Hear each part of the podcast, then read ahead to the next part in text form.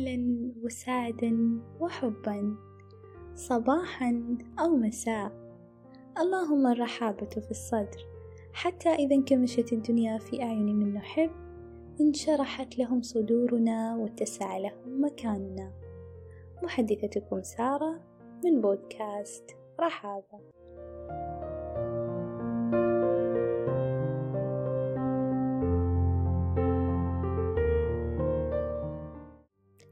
حيا الله القلوب العالية الذوق باختيارها لهذا البودكاست.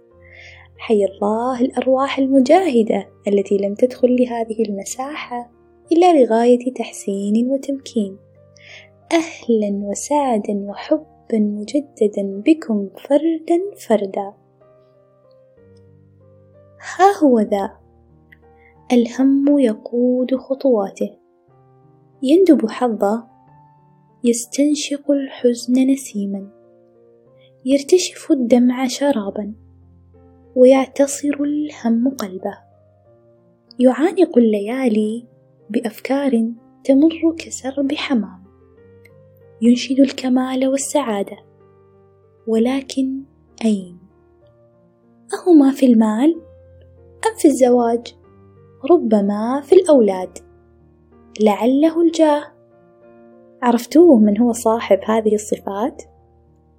إنه منشد الكمال بداية حلقتنا اليوم سأطلب منكم البحث في دواخلكم عن إجابة هذا السؤال هل الكمال يمثل مشكلة بالنسبة لك؟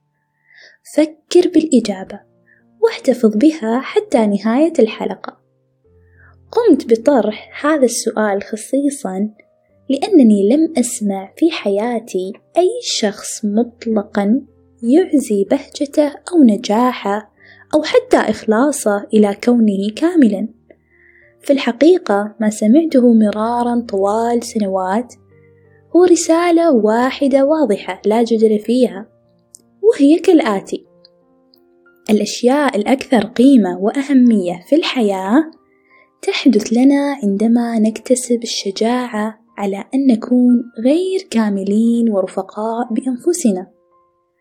فمثلا لا يتطلب أن تكون عالما أو أديبا حتى تتقدم لإلقاء كلمة في مؤتمر ما ولا يشترط أن تكون حاصل على شهادة في الإدارة حتى تكون قائدا لأحد الجماعات في مكان عملك أو دراستك. وكلنا نتفق أن عشرون دقيقة من المشي الذي تقوم به أفضل من الجري لمسافة أربعة أميال الذي لا تقوم به مطلقا. والكتاب غير المثالي الذي يتم نشره أفضل من الكتاب المثالي الذي لا يغادر جهاز الكمبيوتر الخاص بك. وحفل العشاء الذي به طعام جاهز أفضل من العشاء الأنيق المحضر منزليا الذي لا تتم دعوتك إليه. ماذا يعني كل هذا؟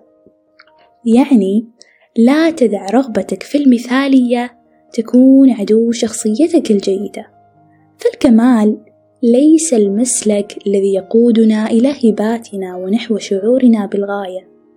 في الحقيقة هو المنعطف الخطر.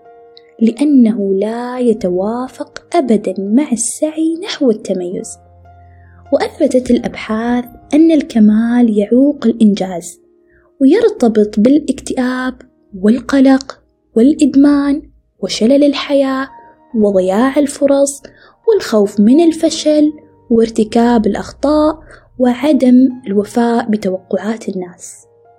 إذا ودكم تتحرروا من الكمال فالخطوة الأولى هي أن تبدأ بتغيير السؤال قبل الإقبال على أي عمل أو فعل أو وظيفة أو علاقة. استبدل السؤال ما الذي سيفكر فيه الناس بعبارة أنا كاف? نعم أنت كاف لتلك الوظيفة وكاف لتلك العلاقة وكاف لذلك المنصب المطروح. أنت في الواقع كاف لكل شيء خلوني أحكي لكم قصة أندريا. أندريا سكير هي مصورة فوتوغرافية وكاتبة ومدربة. كانت في طفولتها لاعبة جمباز وكانت تحصل على درجات حضور ممتازة كل سنة في المدرسة. وكانت ترتعب من الحصول على أي درجة أسوأ من تقدير مئة. كانت لديها الكثير من المشاكل مع الكمال في طفولتها. كبرت أندريا وصارت فتاة جميلة وتزوجت ثم أنجبت طفلين. ومع تقدمها في العمر وبعد أن أصبحت أما ناضجة علمتها تربية الأطفال الكثير من الأمور حول عقدة الكمال التي كانت تعاني منها طوال طفولتها. وحتى أنها افتتحت مدونتها الخاصة لتكتب فيها فلسفتها عن الكمال. أدركت أندريا أننا كبشر لابد في بعض الأحيان أن تتسم حياتنا بالفوضى والتواضع ولا بد أن نتعلم إظهار جوانبنا الفوضوية في تلك الأحيان. لا أنكر أن الكمال مهم جدا عند صناعة طائرة أو بناء جسر أو قطار فائق السرعة. هذه الأشياء إما أن تكون صحيحة تماما وإلا فلن تعمل ولكن أكثر الأشياء في هذا العالم الذي نعيش ونعمل فيه لا تتطلب أن تكون كاملا حتى تنجز وتتعلم وتحقق نجاحا وتعيش سعيدا. يأسرني هذا الاقتباس جدا الذي يقول هنالك صدع في كل شيء. هذه هي طريقة تسلل الضوء إلى الداخل. يعلمنا هذا الاقتباس أن في كل تشظي أو انقسام هناك إمكانية للتحول والتطور والنمو. وتقودنا هذه العبارة بالذات إلى إدراك مهم مهم جدا.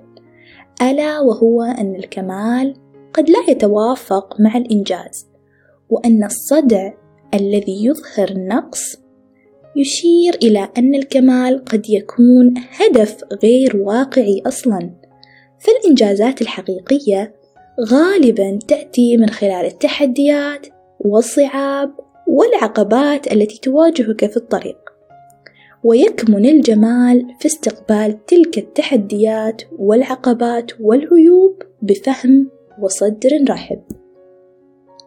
وإذا كانت الحياة ترسم لنا صورة مثلى بالكمال فإن ذلك الصدع أو الشق يذكرنا بأن الجمال الحقيقي يظهر في المواقف غير المثالية وأن النجاح يولد من التغلب على التحديات والشقوق.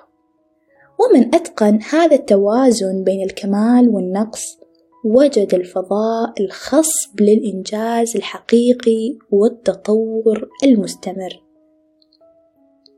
خلوني أذكركم أنه لا يشترط أن يكون المنزل بدورين أو ثلاث أدوار مكتملة حتى يكون جميل.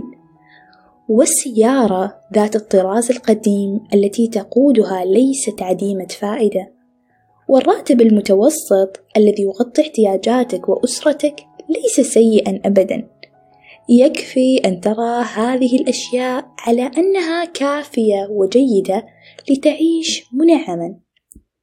قرأت تغريدة قبل أيام على صفحة أحدهم حيث تقول: لا تبحث عن الكمال في كل شيء، فمن ابتغى صديقا بلا عيب عاش وحيدا، ومن ابتغى زوجة بلا نقص عاش أعزبا، ومن ابتغى قريبا كاملا عاش ناقصا. وقبل الختام أحسبكم تمكنتوا من حل لغز عنوان الحلقة. وآمنا معا على أن الكمال هو عدو الإنجاز ولا يمكن أن يجتمع الإنجاز والكمال معا. ودائما تذكروا مقولة فولتير الشهيرة. لا تدع المثالي يكون عدو الجيد. واجعلوها نصب أعينكم قبل كل عمل واختيار. أخيرا أتمنى لكم فردا فردا. أن تذوقوا طعم لذة الوصول. أرجو أن يلين لكم الوجود وأن تثمر جميع محاولاتكم في طرق أحلامكم. أن تسيروا شامخين مهما عادت بكم الظروف.